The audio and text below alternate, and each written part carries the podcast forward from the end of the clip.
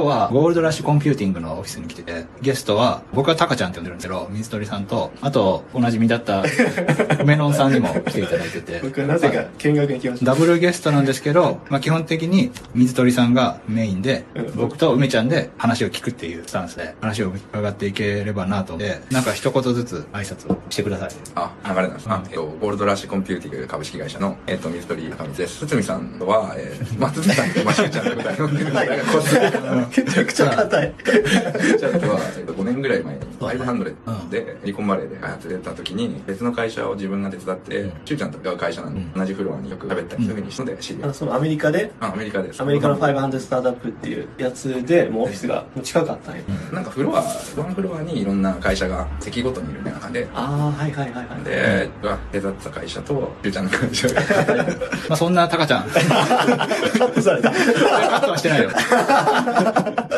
あ俺は、あの、目元と言います。ざっくり言うと、個人で会計アプリとかツールを売って、売ってる個人なんですけど、母さんとは、何だっけな、この500スタートアップの飲み会みたいなのが東京であって、渋谷あ、で。そうなんだ。そこで初めて知り合って。でもなんで友達なんだろうって。そうでしょでしょ俺がなんか黙々会とかやったのかなと思って、俺じゃないんだ。そう。俺は、エランっていう、イスラエル人のすごい頭のいい人がいて、ビンプレスビンプレス覚えでしょなんかビンプレス、エランとなんで友達なの？俺は、エランは、プログラミングの師匠あたまたまあれ、スキルチェンジで、そうそうそうスキルエクスチェンジか。プログラミングを初心者だった頃に3ヶ月ぐらい自己学習本でやって、3ヶ月後ぐらいにちょっと限設計とかって限界来る。自分でなんかこう、チュートリアルはできるけど、自分で設計するってなったら突然おでかい壁が来るから、あの、日本語を勉強したい PHP の達人みたいな人がたまたまいて、PHP の掲示板に質問したから、うんそしたら、外部で1時間日本語教えるから、なんか1時間プログラミング教えてもらうっていうのを1年間ぐらい毎週1回やってそれ2012年とえ、。そのぐらいじゃんすごいね。いや、なんか、それのエランとたまたま、お俺とかタカちゃんが、すごいシリコンバレーで会うってすごいな。すごいねすごいすごい。すごいいや、本当すごい、すごい偶然だな。それで、それで飲み会でねこ。っかうん全然関係ないけど、エランってイスラエルの軍隊出身から。そうそう、もちろん。あそこはなんかね、大学みたいなものらしくて。あ、そうなんだ。軍隊にキャリアを積む、なんか勉強の場みたいな。あ、勉強なんだ。その戦闘のプロではないん多だ。分なんか社長なんだっけ、アダム。なんか同じ舞台のあれでしょ、同志とかみたいな。あ、そうなんだ。いや、強いのかなって。いや、エランはめちゃくちゃ、い強いや、柔術の、なんかめちゃくちゃ筋肉ムキムキで、そうだね柔術の今度、なんか、先生するために東京に移り住むとか言ってたから、マジで？なんかビットコインの、ビットコインの何やったっけ？なんか、会社、こういうのあるじゃないですか。忘れした？仮想通貨のなんか会社作って大儲けしてもう生活に困らなくなったから東京に移り住むわ、みたいなマジで？ことをこの前言ってた。え、ビンプレスはどうなったの？インプレッサーなんか売却したのかな？マジで会社もバイアウトして、仮想通貨も当たって、喧嘩も強くて、いや、わからんけどね。で、猫好きで。日本語も話せて。日本語もまあまあまあ、いいね。日本語教えたら俺やからね。そうか喋れてた。PHP できんの？以上も忘れた。まあそうか、ちょっと全然関係ない人の話をいきなりオープニングからはいはい。来たけど、まあ今日はタカちゃんが、こんな感じでいい。いいよ。まあなんで俺がタカちゃんに、俺の水なんだけど。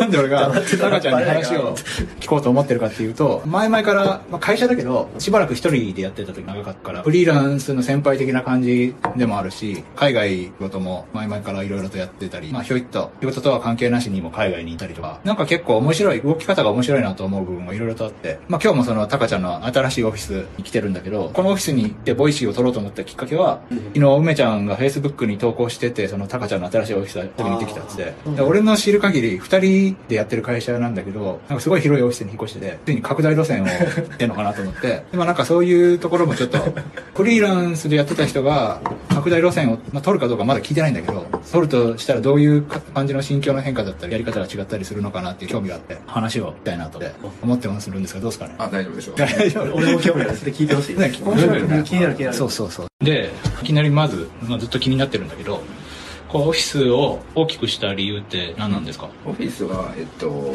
2年くらい前までは、えっと、シェアオフィスにいて、えっと、目黒のハブ東京うんと、えっと、その後に、えっと、渋谷の、えっと、テックラブパークっていう、うんまあ、リクルートがやってた、えっと、ワーキングスペースにいて、うん。で、まあ、そこ期限付きだったんで、それ終わって、あの、あそうだ。んうん行くとこなくなっちゃったなと思った時に、一回その友達の会社に、えっと、曲がりして、ん。えっと、入らせてもらって、1年半、2年近く前に、一回その、えっと南青山の方にある、うん。えっと、友達の会社の一室をちょっと借りることになって、うん。なんだけど、えっとね、こんぐらいのスペースしかなかったんだよね。こんぐらいこんぐらい。うん。うん。こんぐらいの伝わらないよ4畳ぐらい4畳ぐらい4畳半みたいなところに。まあ、とりあえず手を広げてましたね。俺が今具体的に数字で。さすが。うまいけどその4畳半ぐらいのところに、えっと、4人4席置いて、えっとまあ、3人でやったりあのバイトの子がいて4人になってたりとか、うん。そういうふうにしてたんだけど、まあ、すごい狭いもうところにいたのいたんで。でも、うん。狭さはねそんなに気にならないけどその結構なんか西麻布に近い方の奥地にあって、うん。通勤がすごい時間かかってて、うん。この駅からも歩いて20分以上かかるあから、えっとまあ、メンバーの中に1時間半以上かけてきてる人がいてだからその効率は悪いなってずっと思ってて、うでだからそのオフィス自体はねそんなに悪くないしその会社の人たちとの交流もあるからよかったんだけど、うん。もうちょっとなんか利便性のいいとこに移りたいなとは思ってて。そうなんだ。じゃあ、大きくしたかったというよりは、まあ、利便性の方が重視して、探してるうちにこの部屋いいなってなって、大きくしちゃったっていう。そうそうそう。そのサイズをどれぐらいとかも最初要望してなくて、でその路線だけこの何線の何駅から何駅付近っていうだけで。ここって最寄り原宿？原宿。うん。原宿。原宿にを指定したの？いや原宿下じゃなくてこっち側のねあの副都心線の,、うん。その北参道とかあーはいはい。っちの方だったらあるかなと思って、うんその大体その代々木の方からこの副都心線で渋谷の方に行くところのどっかみたいなのでないですかねみたいな感じで探しててで、まあ、見てるうちにあなんかいいなみたいな、いやこれいいとこなんですよすごい。めちゃくちゃ綺麗。うおしゃれで。おしゃれな。ん、でも半年以上見ててそのもう全然これより家賃高いのに狭いところもいっぱいあるし、うん。えあのそそんなに別に家賃とねそのあれがそうなん比例してるわけじゃなくてえ全然ね借りたいと思うのが結構なくて、わかる。家探し結構ないよね。うん、ないそのなんか吟味してなんかこうよりどりみどりで選んだとかじゃなくていやここでもこんぐらいの家賃払ってもいいなって思うのがね全然なくて。えー。わ結局半年以上かかってで最初なんか代々木の方にいいなと思うとこあったんだけどなんか30アンペアしか電流使えなくてで大家さんがなんか工事をなんか拒んでもう契約しようと思ってたんだけどなんか工事しちゃダメって言われちゃってでもしょうがなく諦めてまた探し始めてでそうここはなんかそれの物件以降初めてねまた借りたいなと思うようになったから、もうななんか勢いというか。なるほど。いや値段聞いたけどすごいこう場所とこの中身の良さと比べたら全然リーズナブルな感じですよね。うん。なんかそう実際見ていくとねもっと偏僻なところにあってももっと高いところもあるし、うん。もっとなんかここにいたら運気が悪くなりそうなのに別に高いみたいな、そうなんかおしゃれなんだけどなんかちょっと暗い空気が漂ってるとかそなんかこの階段の汚れ方なんか毎日気分悪そうだなみたいな。とか。あ結構吟味したね今のところもてか同じ感じで別に探してる。まあ俺の普通の自分の個人で言うの話だけどそんなにあの探してる条件で探してるエリアで借りたいと思うのはそう本当はあれしかなかった。あそうなんだ。選択肢がないんやそこ。へでそうかじゃあ別に拡大路線をたどろうとしてるわけじゃない。会社はそそのまあ4席あってあの前のとこが。で、まあ、そこに別に4人座れたんで最初はなんかあのあのまあそんなに同じぐらいのサイズでもいいのかなと思ったんだけどなんかあ僕税理士さんに結構いろいろ相談してる、してて税理士さんにも一応なんか移転しても探してもどうすかねみたいな話した。ら、でどういうぐらいの間取りで考えてるんですかみたいな時に、まあ、45人みたいな最初な何も考えずに言ったんだけど、うん。そしたら「いや移転ってお大きくするために移転するもんですよ」みたいなことあ言ってそういう世の中そういうもんなんだそういうもんなんだそうそう移転も考えその大きくしないのに移転するのはただの贅沢でしかないみたいな。ああ必要に迫られてないでしょ。ないないでしょみたいな。へえあそういう考え。勉強になる。世の中はそうそういう考え方なんだなと思って。スタートアップみたいなね。人の税理士さんのアドバイスを一つでに聞くのってお得感が。お得がただで。困るよ なるほど。そうそれであでも,、まあ、そでもそう言われてみれば確かに。確かにね。別にねそのそうだよなと思ってだからじゃあまあちょっとじゃあ大きいもう少し大きいところ、まあ、78人入れるようなところみたいな感じで、でも結局そのアドバイスの先にあるのはでじゃあ会社を拡大していきましょうって話になるわけじゃない、うん。あでもなんかさっき採用活動してんのかなみたいな感じのうん。話ありましたよね、うん。面接してるとか、うん。一応なんか今あ人は募集してるんですか、いやしてないです。よしてないんですか、うん。特に何かに出してなくて、でそう前さっき話したのはそのハッカソンに去年行った時にあでもまあインターンとかあの来てくれる人いたらいいなみたいなのとか、まあ、別にその誰かいい人いたら正社員じゃなくてってことねでもまあ正社員でも誰か来てくれる人っていうのはあるんだけどちゃんとまあそういうのやれてなくて。でインターンじゃなくてあのハッカソンになあの去年行ったらその同じチームに組んでるあの同じチームになったその大学生とかそういう子たちがこうなんかあの途中でインターンやってないんですかみたいな聞いてきて石巻博士。あ石巻博士ね。石巻か。うん。カバンが壊れたやつか。あそうそうそうカバンがよく壊れて。ああれすごい壮絶だったねそのカバン抱っこしてそんなことあんの？と思ってそれであのであまあインターン今一人うちにもいるし別に興味あったらや受け入れてるよみたいな話して、うん。っていう話だったのねなるほど。そうかじゃあいい人がいれば取るけど、うん。まあそんなに別に積極的にうん。今採用活動を別に頑張ってるわけでもないって感じだそうだね。その採用のところにこういろいろ出してまで、うん。まあでもまあちゃんとやっていかなきゃいけないとは思いつつもねいけないと思ってんだ。ど、うん。なんで？うんとねそれすごいいいと思うんだけど。そのなんかその自分が大体み例えばマックスだと3つぐらい製品作ってる時があるうん。そのまあ、うちの会社って受注して、うん。あの作ってる仕事がメインなんだけど、まあ自分が3つぐらいのその、まあ、アプリなりシステムなりこうマックスで作ってる時とかがあってでなんかその時にもうなんなんていうのその社長業じゃないけどその最低限の社長業、ん。そのもうね完全におろそかになる。うん。その、まあ、経理的なものもくれるし、ん。まあ、下手したら給与振り込みとかも忘れたりとか。あああのその教えブラック企業だ あとそのあのねいろいろこうそのメンバーに勉強会やったりとか教えたりとかしたいのに、そういうのもこうどんどんどんどん後回しになってったりとか、今忙しいから話しかけるのオラオラオラがしてないけど それがねそういうのがあるんやすすごい良くないなとああランチも今忙しい今日は忙しいから行けないみたいな。うん、まあランチはね行ってるけどそのあ頭の中がねこういっぱいになっちゃって、なるほどねまあね。はいそのあそれかそのあとそのメンバーとかに頼んだことをそのもうちょっとこうフォローしていかないたりとか進捗とか聞いたりとかっていうのもなんかおろそかになって自分の世界に没入しちゃって1ヶ月ぐらい経っちゃうとか。そこでさもう今は結果としてまあ人いるからっていうのもあるけど、うん。まあ今はフリーランスで一人でやってる脳からすると、うん。っていう風になるから人は増やさない方がうん。合ってるっていう方向に振ることもまあできるじゃん。ああそうだよね。そのうん。でそれは没入してずっとできるし。そっちは考えてない。自分が手を動かす方に集中したいからそういう管理業務がまあだまあよくさその会社を立ち上げる。って CEO だけどでも、自分は没頭したいからそういうことをやってくれる C なんとか O の人を立ててうんもうそういうのを全部任せるみたいなうん。会社の立ち上げ方もまああるじゃないですかではなくてやっぱりその会社の人とかうん。ことをちゃんと見る社長としてやっていきたいっていううん。意向がある。んだ、そうそのミニマムのとこはねややらないとなと思って、うん。C なんとか O があの必要な人たちってそうもう結構サービスがあってオペレーションがこう必要だったりとか、うん。そういうのをこう人に任せたいみたいなのはあると思うんだけど、ん。多分そういう会社の社長でもまあ社長業をやらなきゃいけないそのミニマムな部分っていうのは多分あると思ってて、うん。今はもうそれすらもできてないから、ん。C なんとか O を雇うよりも、えっとまあ例えば自分が3つの案件をやってるみたいな状態をもう少しだけ減らしてなるほど。あの他のことをやるようにしたいなっていうふうに思ってるのと、そのさっきの最初のあのしゅうちゃんが言ってたそのじゃあ別にその人を雇わずに、そのうん。ここに没頭そのものできるようなうん。あのっていう考え方も全然あると思う。ん。で,、で自分がねもねその自分もなんか3年か4年くらい一人でうん。やってたんだけどやっぱりねあのキャパがねぱメンバーがいると、うん。その上がるまあ当たり前なんだけど、うんうんその前はね結構断っちゃったりとかしたの、うんうん。その1個のやつでいっぱいいっぱいになって。そね、そのなんていうのやりたくないけどから断ってるのもあるかもしれないけど、うん。そのやりたくないわけじゃ全然ないのに、まあ、断らざるを得なかったみたいなのが結構あるんだけど、いや結構俺その話すごい聞きたいところにどんどん飛び込んできてくれる感じで。いやそれね似たようなの出て挟んでいいもんこれ。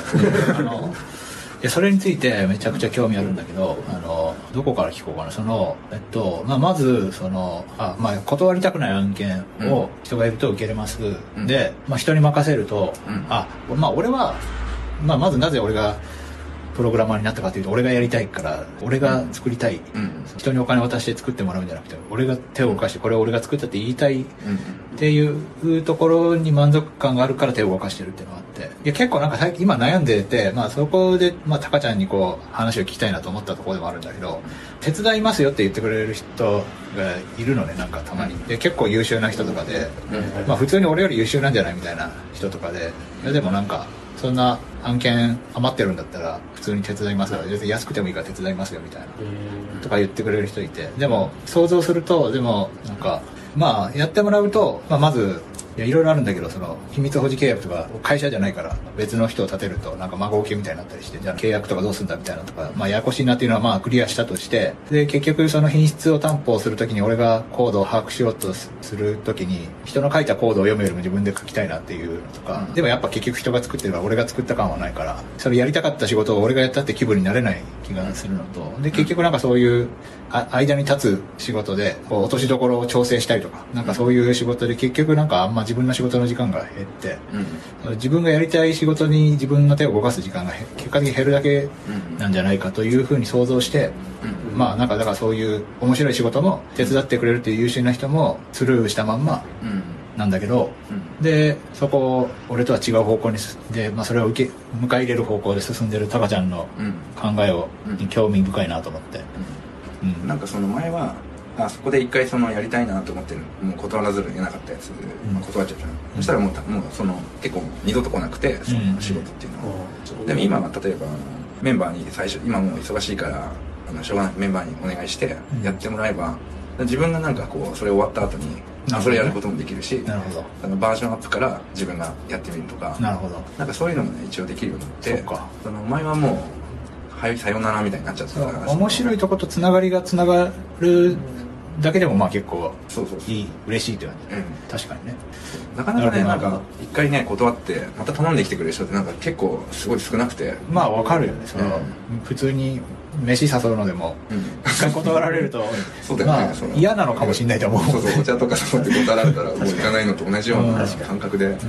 多分そのやってくれなかったことにムカついてるわけじゃなくて多分その、うん。本当にお茶断られたらちょっと気遣ってもうじゃあ次誘うのもう嫌なのかなっていうぐらいの感覚なんだと思うんだけど、ん。大体それ1回で終わっちゃうから、うん。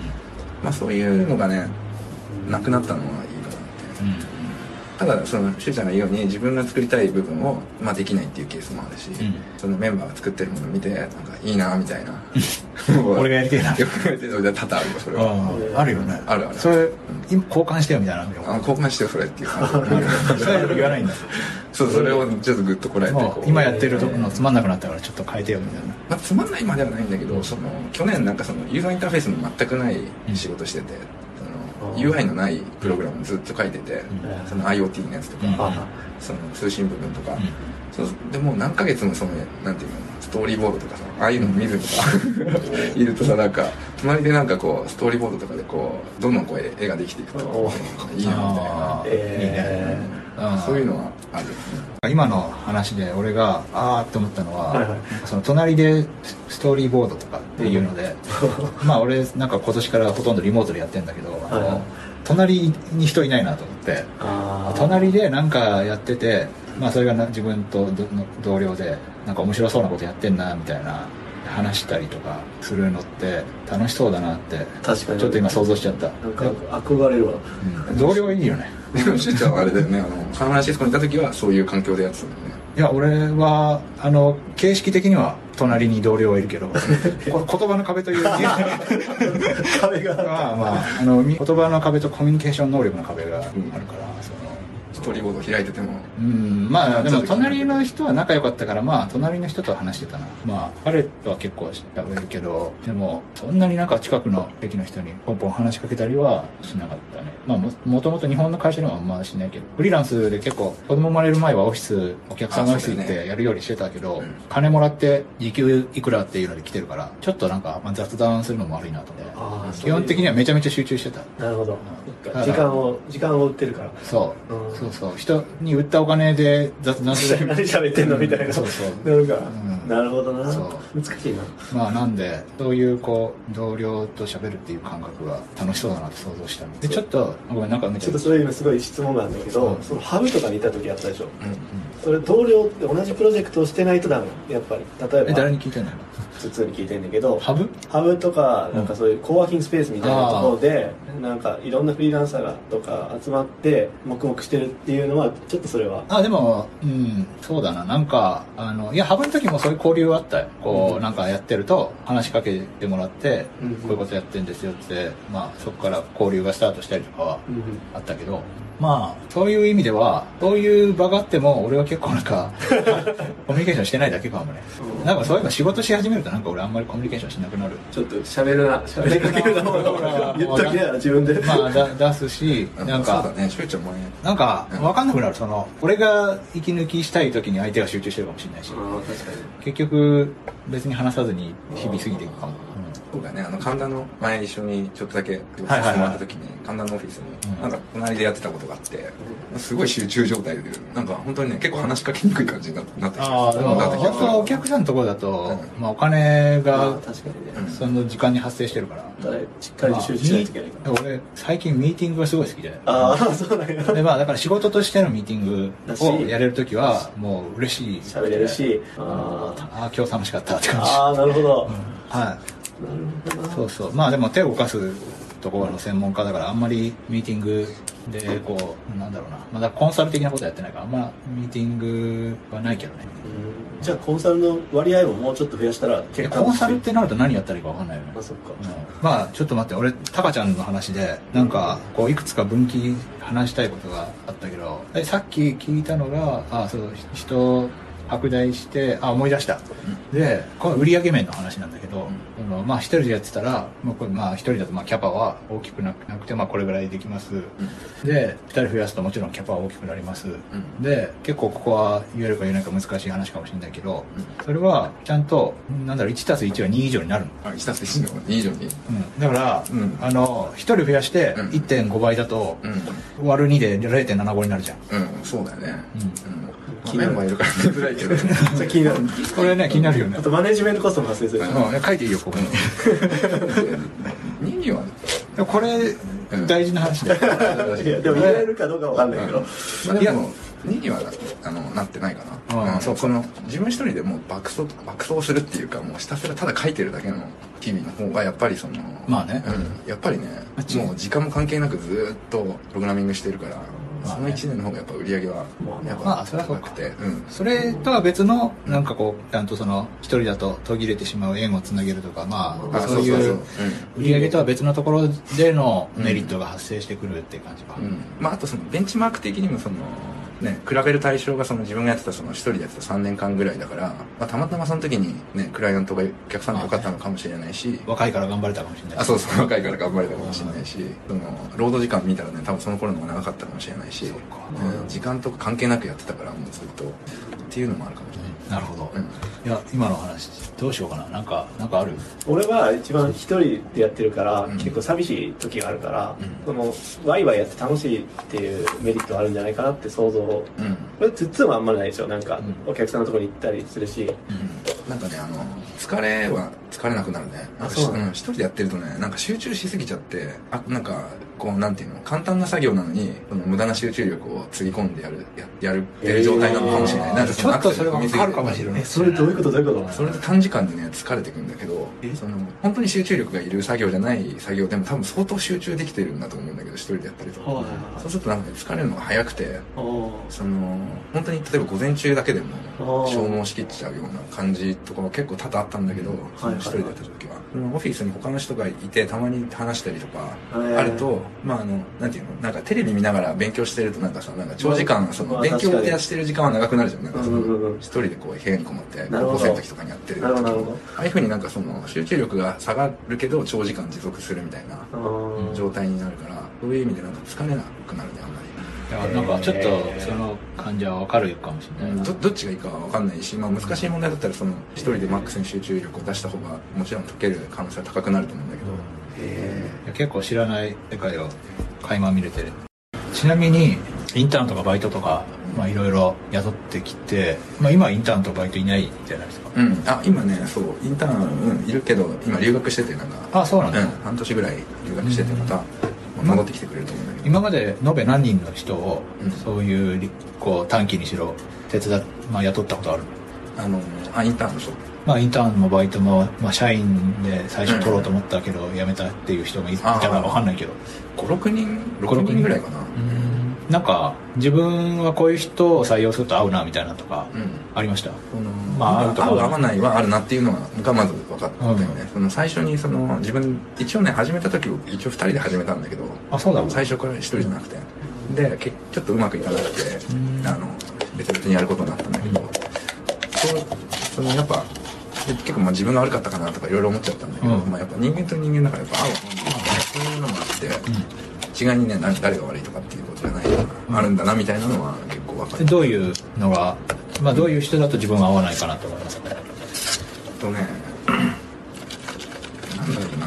あ言葉にするのすごい難しいしあのまあ自分が雇った人もそうだし例えば僕もお客さんのところに行ってちょっと短期的に一緒に働いたりとかあの常駐っていうかその一日だけそこにいたりとかしてそのお客さんのエンジニアと仕事することもあるんだけど、ん。まあ、そういうのでも見てってなんかそういう人との合う合わないも含めていくと、うん。なんかそのやっぱなんかね思いやりみたいなもんかな結局は。うん。が相手があるか、があるかかなってあいう。なんかねそのそれが少ない人がいるんだよね。なんかその、えー例えばどういうところで少ないって思いますかなんだろうね。その人間力的な。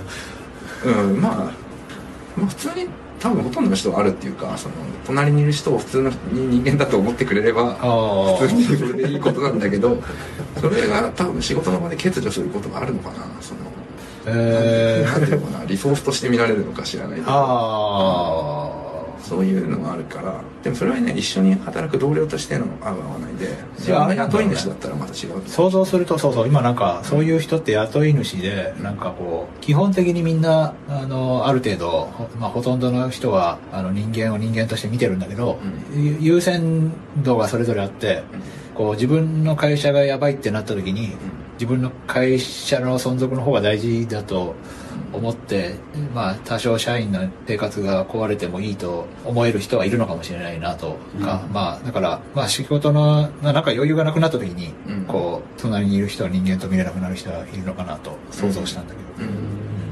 まあ、例えば僕はねなんかリーダーはたままあそれしょうがない状況っていうのももしかしたらあるかもしれないけど、うん。その普通にエンジニアとかプロジェクトマネージャーだったらそこまでして人をねトライに裁く必要は多分ないわけだ日々うん。それでもなんかそのちょっとそこを欠如してる人とかもたまにいるから、そっか。そういうのがちょっとあればまあいいのかなっていうとでもまあそのインターンとかで来てくれる人っていうのは大体その自分が雇い主だから、うん。それなのにね俺にすげえ冷たくしてくるインターンの人がそれはあんまりいないから そこはまたちょっと当てはまらないけどえっとそうだからね、まあ、インターンで45人来てもらったけど、うん。そんなに合わないなっていう人はいなくて。そうなんだ。うん。一人だけねあのちょっと留学生の男の子をうん。